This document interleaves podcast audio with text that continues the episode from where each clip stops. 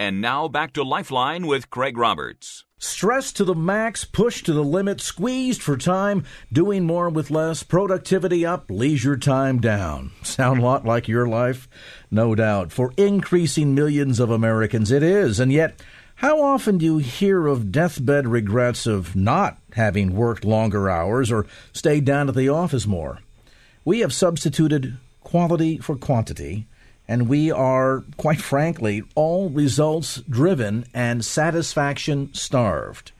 We've even managed to complicate our spiritual lives to the point of doing more while loving less.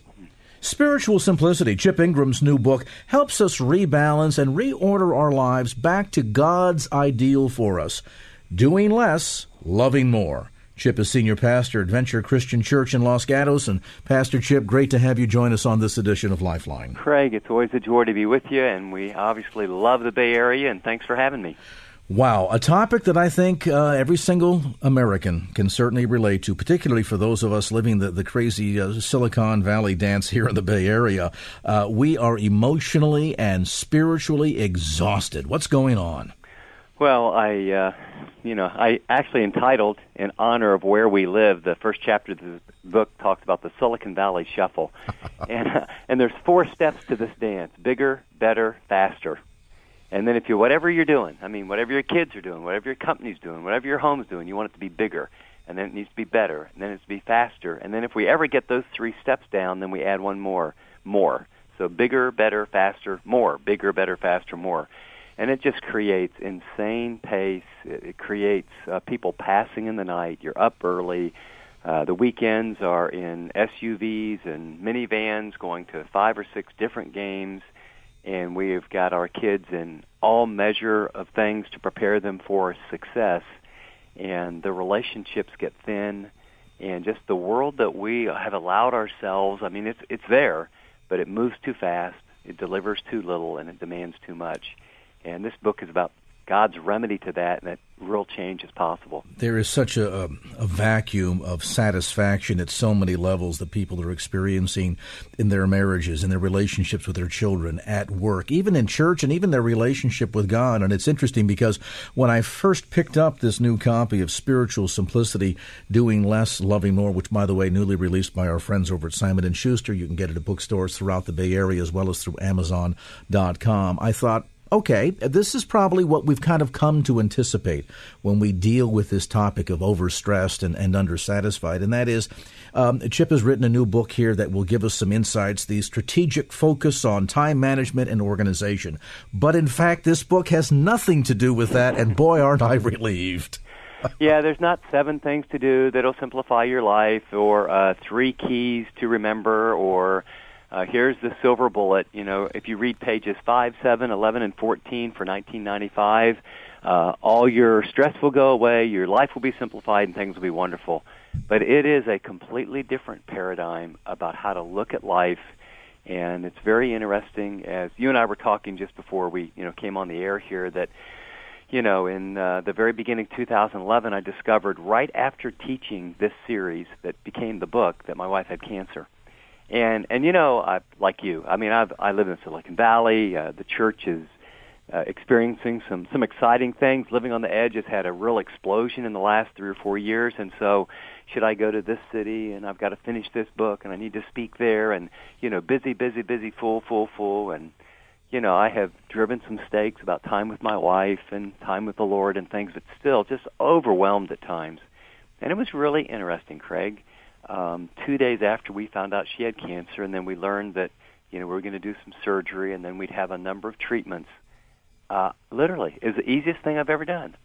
2 days earlier, I agonized. Can I be in New York? And if I'm there, then can I get in Chicago in time? All these.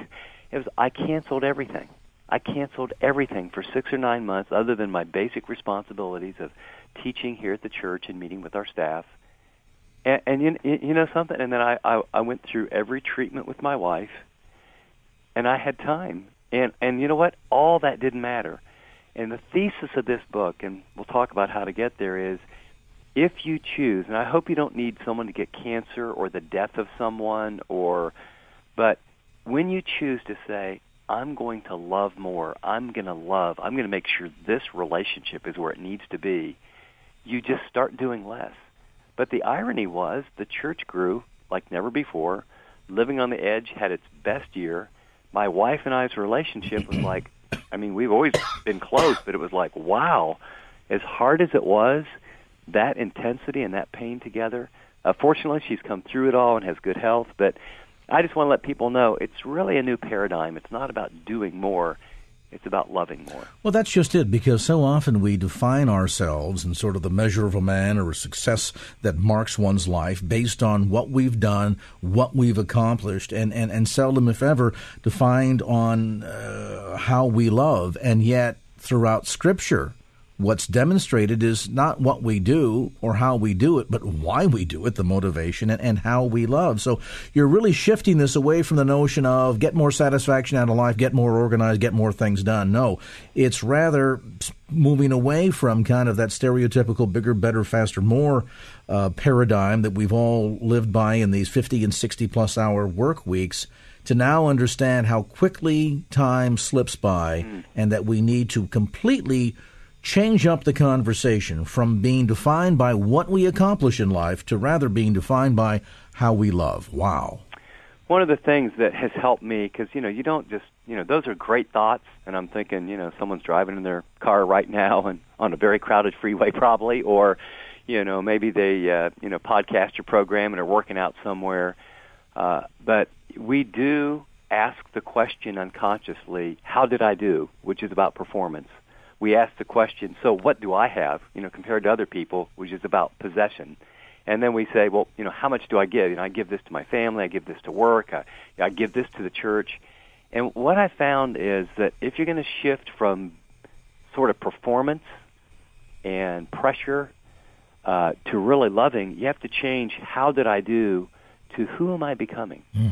I mean, imagine what would happen if you wrote on a card, who am I becoming, and read it in the morning and kept it in the car with you and read it before you went to bed, and you started evaluating who are my kids becoming? Not how did they do, not how many points did they score, not what are their tests, but what kind of people are they becoming? The second question is from what do I have? And no matter how much we have, we're human, we want more, is how am I using it? It shifts from acquiring to stewardship.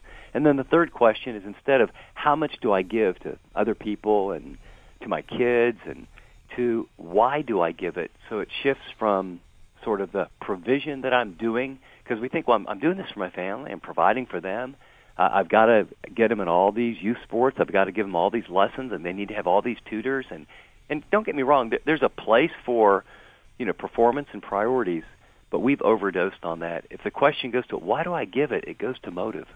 What are we really trying to accomplish? A lot of this, Pastor Chip, runs counterintuitive to the flesh, doesn't it? I mean, for example, we just came through recently the big Super Bowl game, and San Francisco, painfully just a few points shy of being able to pull out a win. You were a coach for many, many years. So much of how we define life is based on the sports model of scoring the points, beating the other guy, so to speak. Now, all of a sudden, we're talking about a paradigm shift here, as you've suggested, that it seems to me runs counterintuitive to what our flesh desires to do. Well, it's super counterintuitive, and here's what I would just say. In 5 seconds, 3 years ago, who won the Super Bowl? Quick, tell me. Forget it. No one knows. Couldn't tell you who played in it. Yeah, and I'm maybe a quick aside, a player that I really like got inducted to the Hall of Fame, and he's one of the ESPN announcers, and as a result of that, they had the chairs up there, the new Hall of Fame, and they interviewed him, and they spent a lot of time on it because he just couldn't control his emotions, and he began to cry and say, he kept apologizing. Big, strong. I mean, he's a Hall of Fame.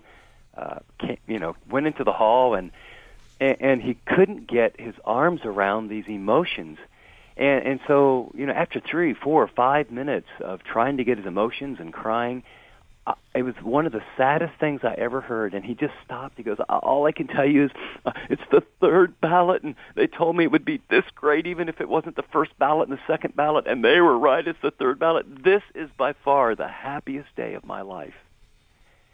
And I was sitting, in my little chair in front of the TV, and I don't know why, but it was like a stab in the heart, and I thought to myself, That is so sad. I wonder how his wife feels about, like, okay, our wedding day, or one of his kids when they were born. So he's given his life to perform. The dream is to be in the Hall of Fame. He's finally in the Hall of Fame. His bust will be in bronze, and people that don't know him 10 or 15 or 20 years ago will walk by and go, oh, that's that guy, receiver for that team, and, you know, and then if you're his kid, you're thinking, so the happiest day in my dad's life didn't have anything to do with me. Mm. The happiest day didn't have anything to do with my marriage. And you know what? He's sincere, and I really like the guy. He's one of my favorite players, but I just thought, you talk about your ladder getting set on the wrong wall and climbing it to the top and realizing, boy, if having your bust in bronze makes the happiest day of your life, how many of us right now, listening to our conversation, are working like crazy, are busy on the weekends, driving from sport to sport, have no time for one another, are completely stressed out, only to find when your kids hit 20, instead of feeling grateful like you've done all this for them, they say, you know what? We didn't have very rich relationships. You didn't have any time for me. Quote, you made me do all these things. In fact, we were trying to love him. And then you wake up, and the guy spent all of his time on his job, and the woman all the time with the kids, and now it's the empty nest, and we have nothing in common. And all that really matters, loving God, loving each other, loving your kids, took third or fourth or fifth place. And then you have train wrecks. And pastoring for 30 years, I'm just seeing it everywhere. And you know, and the amazing thing, Chip, is at the end, all of the temporal passes away. I mean, one day it's all going to return back to dust. Even those bronze statues will be gone. And all we're left with is the eternal. If you've just joined the conversation today, you recognize the voice. Pastor Chip Ingram, senior pastor at Venture Christian Church in Los Gatos, and a brand new book out that can be life-changing for you. Spiritual Simplicity, Doing Less, Loving More. We'll get back to more of our conversation as Lifeline continues. And now back to Lifeline with Craig Roberts. Welcome back to this edition of Lifeline. Craig Roberts along with our special guest today. Always a pleasure to have Pastor Chip Ingram on the program. We're talking today about his latest book called Spiritual Simplicity, Doing Less, Loving More, the book newly released by Simon and Schuster. You'll find it on the shelves of bookstores around the Bay Area. Of course, you can also get it through Amazon.com. It's interesting getting into the book and beginning to realize, Pastor Chip, that this is not a book on time management and organization, but rather shifting our thinking and going from valuing ourselves based on what we do to rather who we are and how we love. And that said, I suddenly begin to realize now that I've gone through the book, 1 Corinthians 13, that's not just a wedding scripture anymore, is it? No, it's really not. In fact, I have to be candid. I've never taught through the whole passage. And when I started to prepare it, I realized, you know, I need to know what this chapter has to do with the entire book. And so, you know, started reading through the book, and I realized, boy, this is a very unloving church. In chapter 3, they have all these divisions, you know, and then, you know, they're suing one another in chapter 6. They're taking the Lord's Supper, and they're selfish, and some people are poor, and other people don't have anything to eat, and they're comparing themselves with one another and arguing about spiritual gifts. And what you realize is that instead of love being this sort of euphemistic, wonderful feeling, ooey-gooey, we sit around the table, or we have coffee, and we have these wonderful moments with one another. Now, don't get me wrong. I like that. But what he really does is he gives them the antidote to rushed lives when you hurt one another, when you fail one another, when you have misplaced priorities, and when you just have differences that put you at odds with one another. And so really what I love about this, you know, if people have been listening and feel kind of negative, like, oh, man, I could never get there, it's really in the form of, so how do you love someone who's hurt you? Because that's where the rubber meets the road. How do you love someone when they're really different? I mean, sometimes our kids are really different. How do you love someone when they fail you or when you fail, or when your priorities are, we just talked about, but when your priorities are misplaced, what does love look like? And this is really a book that walks very practically through, okay, you just got wounded or hurt by your mate or one of your kids or a friend. How do you respond in love? Well, it's patient and kind. You absorb the blow and you give him a hug. And we talk about what that looks like. That begins to build a bond in the relationship. That brings transformation. What I found almost startling, in a sense, is the amazing comparison between the mentality of doing that exists not only outside of the church, in the working world, the Silicon Valley shuffle, as you call it inside the book, but also inside of the church. You know, that amazing chapter where Paul talks about the fact that doing things, be it speaking in tongues or having the gift of prophecy or having knowledge or faith enough to move mountains, goes through this list of activities, in a sense, of things, of doing things, and ultimately comes down to this, that all of that together, absent love, and I am nothing. Yeah. Wow. I mean, it is startling. I mean, I put a little equation in the book, everything, and just add, I mean, everything. Great kids, great marriage, everyone thinks well of you, good income, upwardly mobile, good SAT scores, leader in the community, everything minus love equals a zero. Yeah. Or anything, you know, this one, someday, some way, if only, you know, my son gets into Stanford, or if only, you know, the company goes public, or if only we can resolve this big marriage, anything minus love equals a goose egg, a nada, a zero. And what's weird is you realize, even like you just mentioned, you know, spiritual things. I mean, if I have these amazing gifts or amazing faith, or even give your body to be burned, it's a picture of being a martyr, or literally giving all your money away. Isn't it weird to think that you could give all your money away and really not be loving at all, but do it just to get strokes from people? Mm-hmm. I mean, it really is sort of, it cuts through all of life and begins to give you a completely different metrics about how you measure success. So if we begin with the premise here that love is the answer, that certainly begs, of course, what and then is the question. And toward that end, you walk us through in the early chapters of Spiritual Simplicity, kind of a prescription for some of the initial steps to get off of the crazy treadmill and the manner by which we define our sense of success in life to this love focus. And with that, take a moment, if you would, Chip, and walk us through, I think there are three initial or key prescriptions that you offer the readers.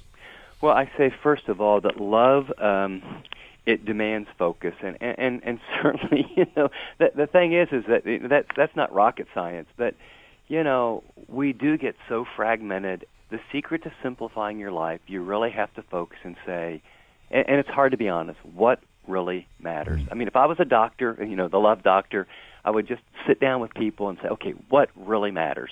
And let's look at not what you say, but let's look at your time and where your money goes, okay, and where your energy goes.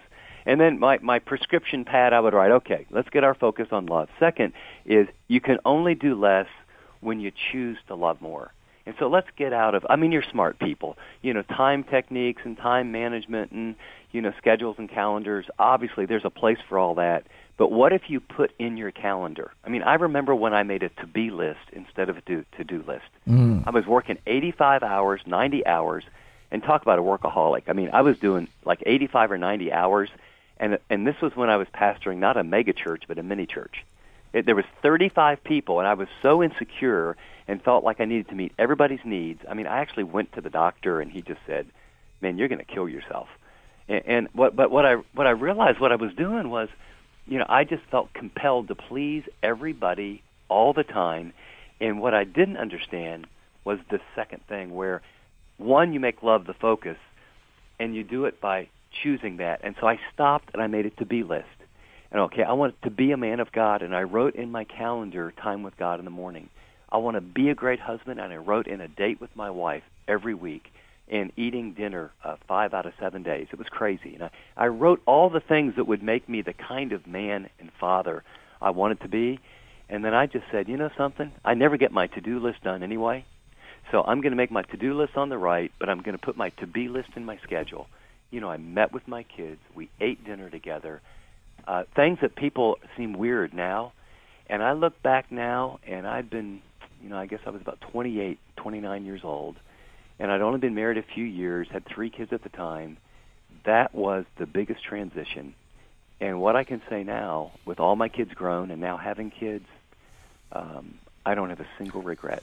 You know, and what's profound about that is that to-do list, as everybody listening to our conversation right now, Chip, knows, it never ends. Scratch 10 items off and you add 20 more. I mean, a lot of us in business do that every day. We start the day, we make up our to-do list, and if you're lucky, if there's 20 items there, you might, in a really good day, get through 15 of them, and then you start tomorrow fresh, and you think, well, I've only got 5 left, and then I'm done. No, in come 20 or 30 more. You're never going to accomplish the to-do list. That's going to be forever. It is. But you can focus on achieving success in accomplishing the to-be list, can't you?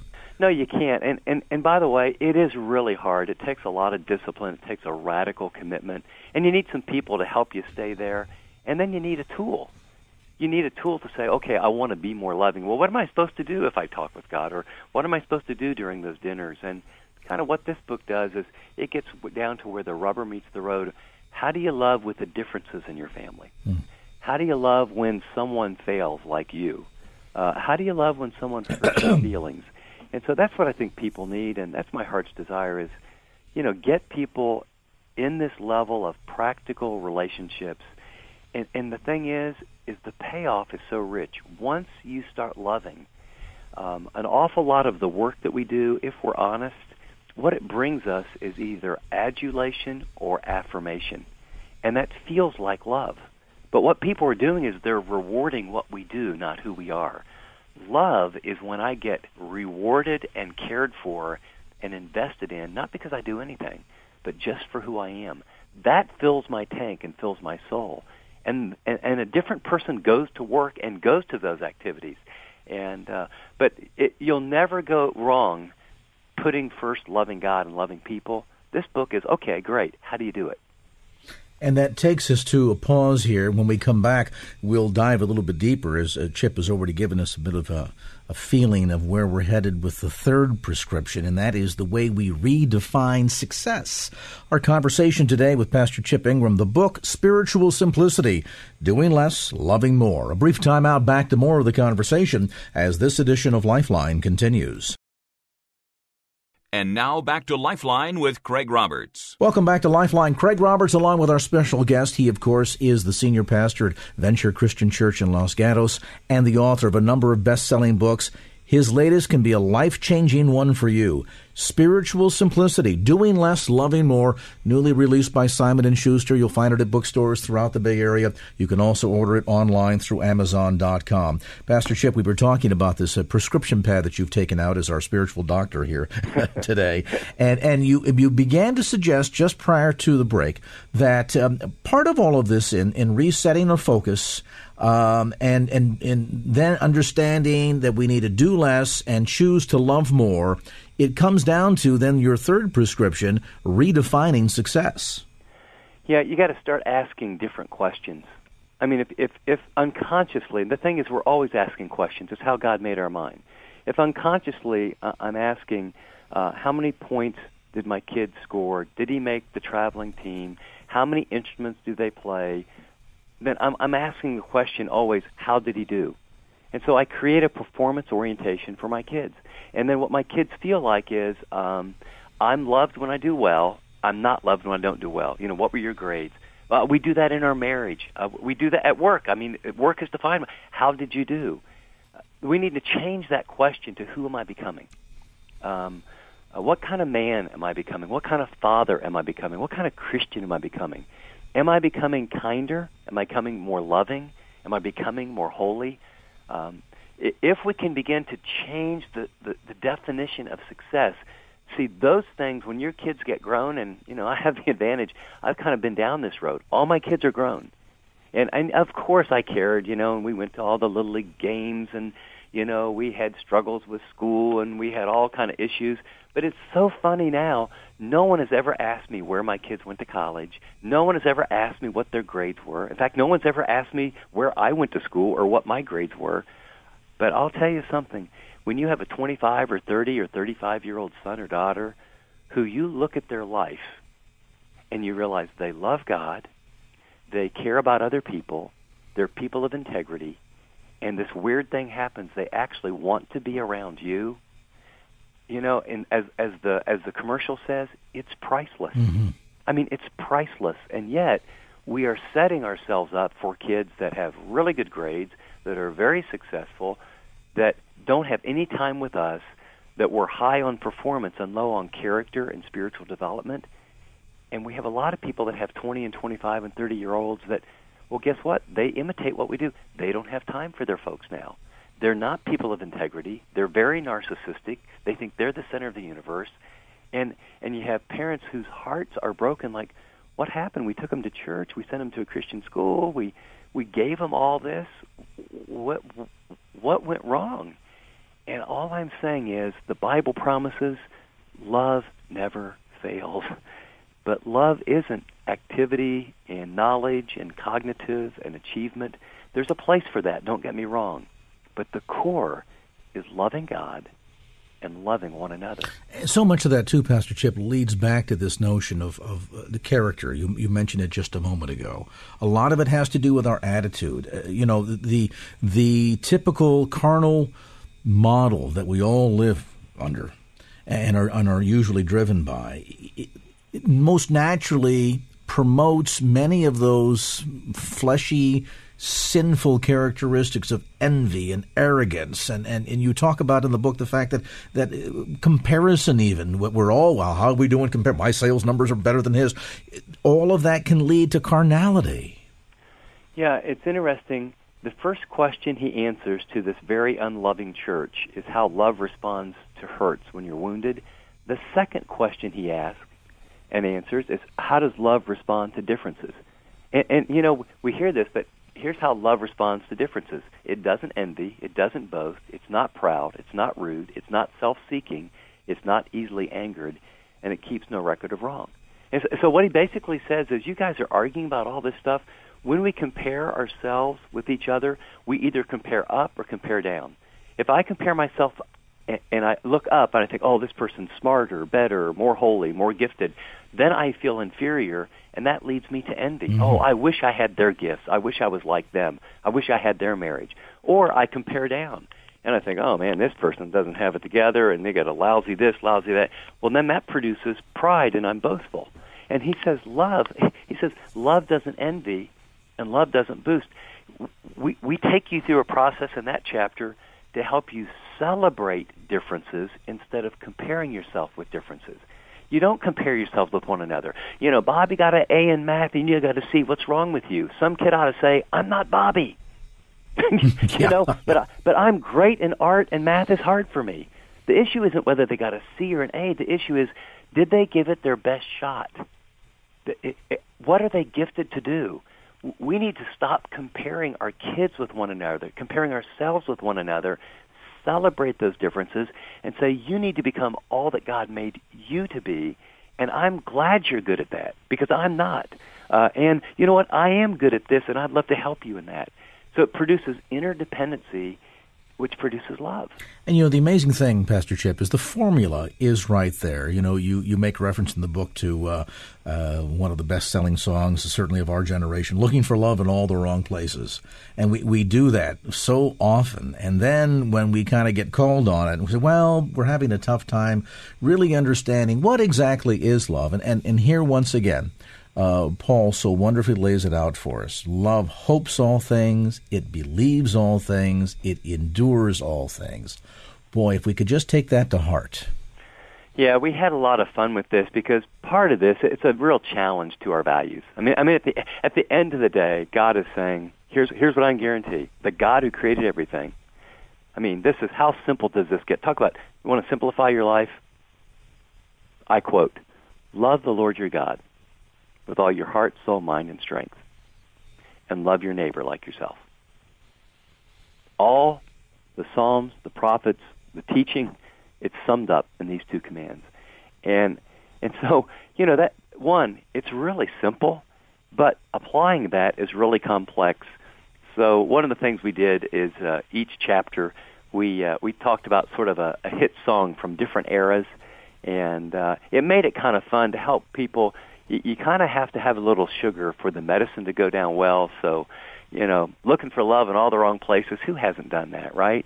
In success or sex or money or fame. And yet here's God says, here's where you can find it. And he longs for us. We have a gracious, caring Heavenly Father who will take us right where we're at, forgive us for where we've been, and then infuse us with the power to really be able to receive His love first and then love people that matter in your life.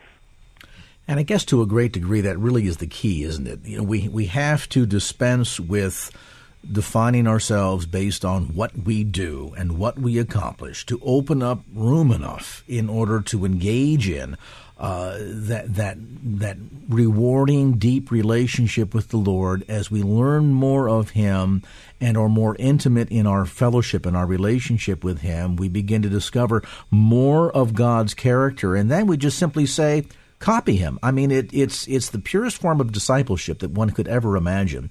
But it's hard to copy and emulate the way the Lord loves if you haven't experienced it.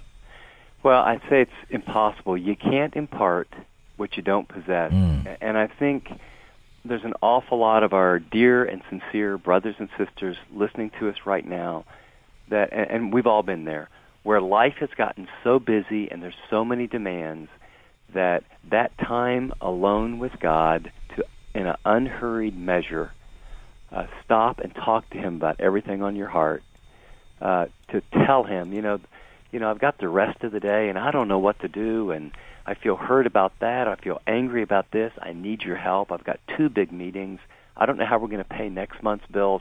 Lord, I need your help now. Open His Word and let Him speak to you. The great majority of Christians somehow have allowed that special time where you experience God's love and power. Somehow we don't have time for that, and then it's like trying to drive a car without any gas in the tank. And so we don't experience God's love, and then trying to give that, your son or daughter makes you mad and you snap at him, or your husband or wife says something and so you shut down, and we can't give supernatural love to people who don't deserve it unless we receive it. And I just think you're right, Craig. If there's one thing I could give to every Christian hearing our voice, it would be stop first and let God love you. Just stop and make that the priority. And then just ask Him. Ask Him for the power and the grace. And that always is related to being in His Word. It's always related to talking from the heart. And it's always related to doing life in community with other believers. Pastor Chip Ingram with us today. A look at spiritual simplicity, doing less, loving more. We'll be back with some closing thoughts from Pastor Chip as this edition of Lifeline continues. And now back to Lifeline with Craig Roberts. And welcome back. We're in the home stretch of our conversation today. Our guest, of course, a very familiar voice to KFAX listeners, he is Pastor Chip Ingram. Got a new book out called Spiritual Simplicity, Doing Less, Loving More. By the way, sometimes these books attempt to be very deep, very profound, very thick.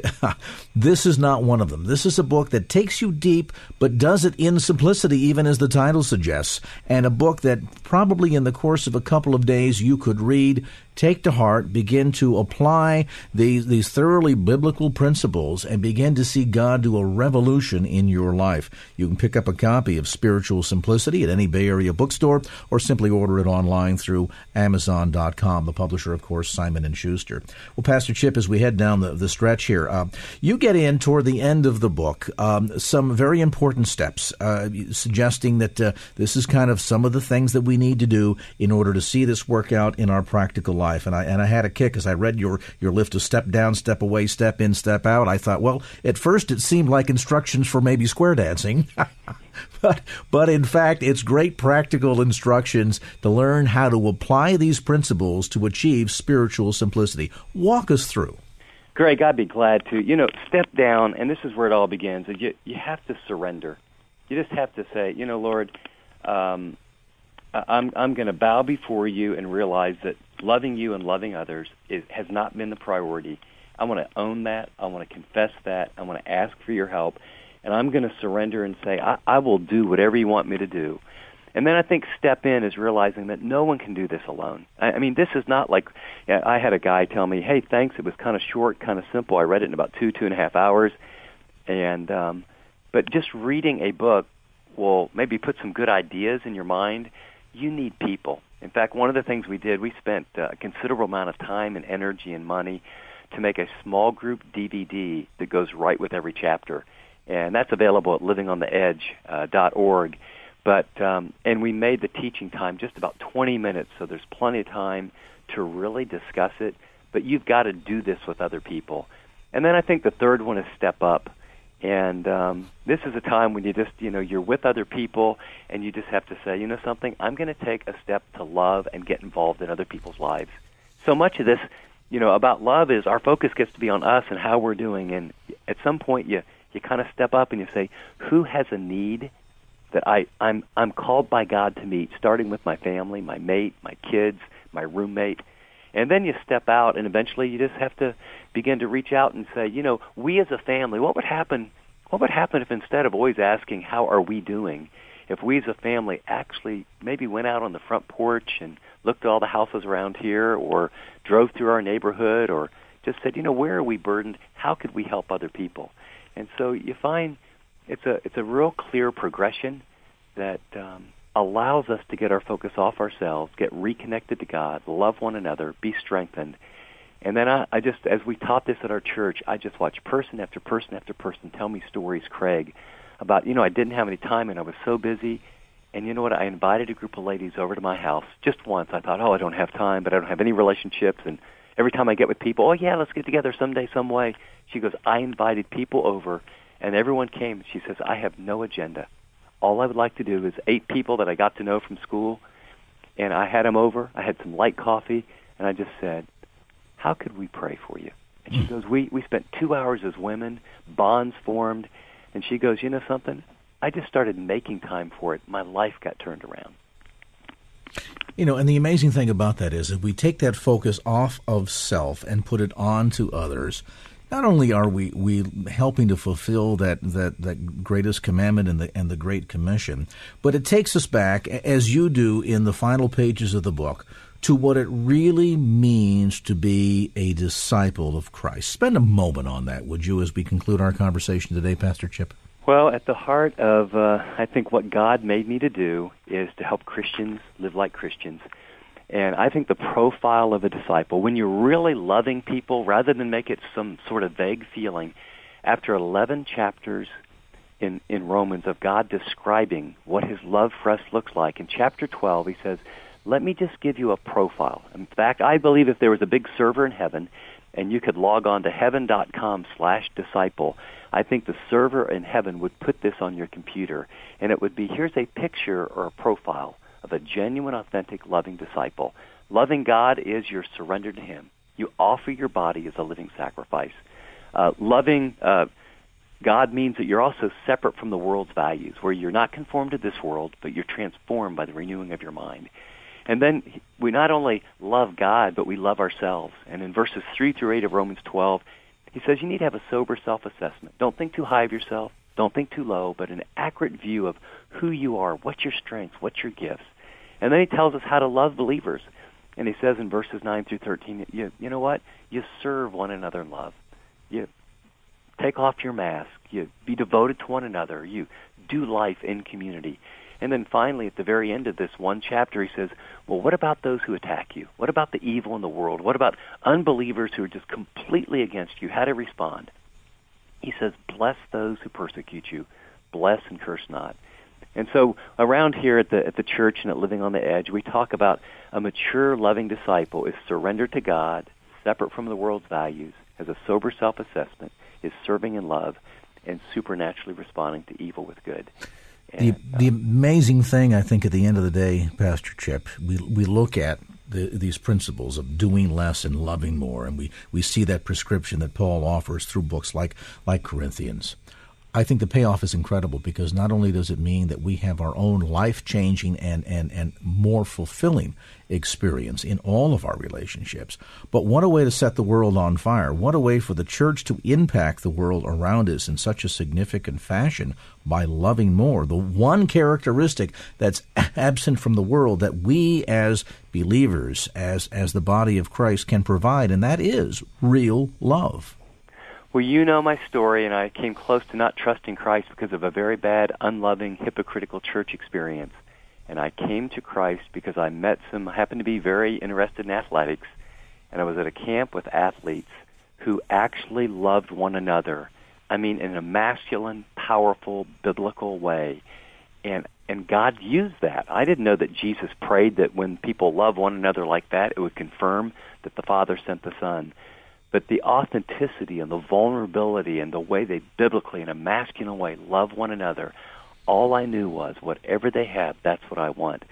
That's how I trusted Christ. And Craig, my heart's desire is when Christians live like Christians, not perfectly, but when we love one another, there will be no more powerful apologetic than all the face of the earth, than people meeting people that go, wow, you know what? You all really love one another. You know, your marriage is different. You really sacrifice for one another. You really care about people that look differently and don't have things, and you live out your life the way Jesus lived his life. And that's my heart's desire, and I pray that God will multiply that in the Bay Area like never before. We gloss past that scripture, they will know us by our love, and we tend to want to redefine that as by what we do, how much we donate, how many people showed up to church on Sunday and participated in XYZ. No, at the end of the day, the mantle, the measure, the yardstick by which we are measured is our love. A look at spiritual simplicity, doing less, loving more. Now, as Pastor Chip mentions, there's also a small group DVD that accompanies this book, and you can order it online through livingontheedge.org. That's livingontheedge.org. Spiritual simplicity, doing less, loving more. Newly published by Simon and Schuster. Its author, our guest today on this edition of Lifeline, Pastor Chip Ingram. Chip, as always, we appreciate the time and the insights. It's an honor to be with you, Craig, and God bless you and the KFAX team. Appreciate it. Opinions expressed in the preceding program do not necessarily represent the views of the ownership, staff, or management of KFAX. Copyright Salem Media Group, all rights reserved.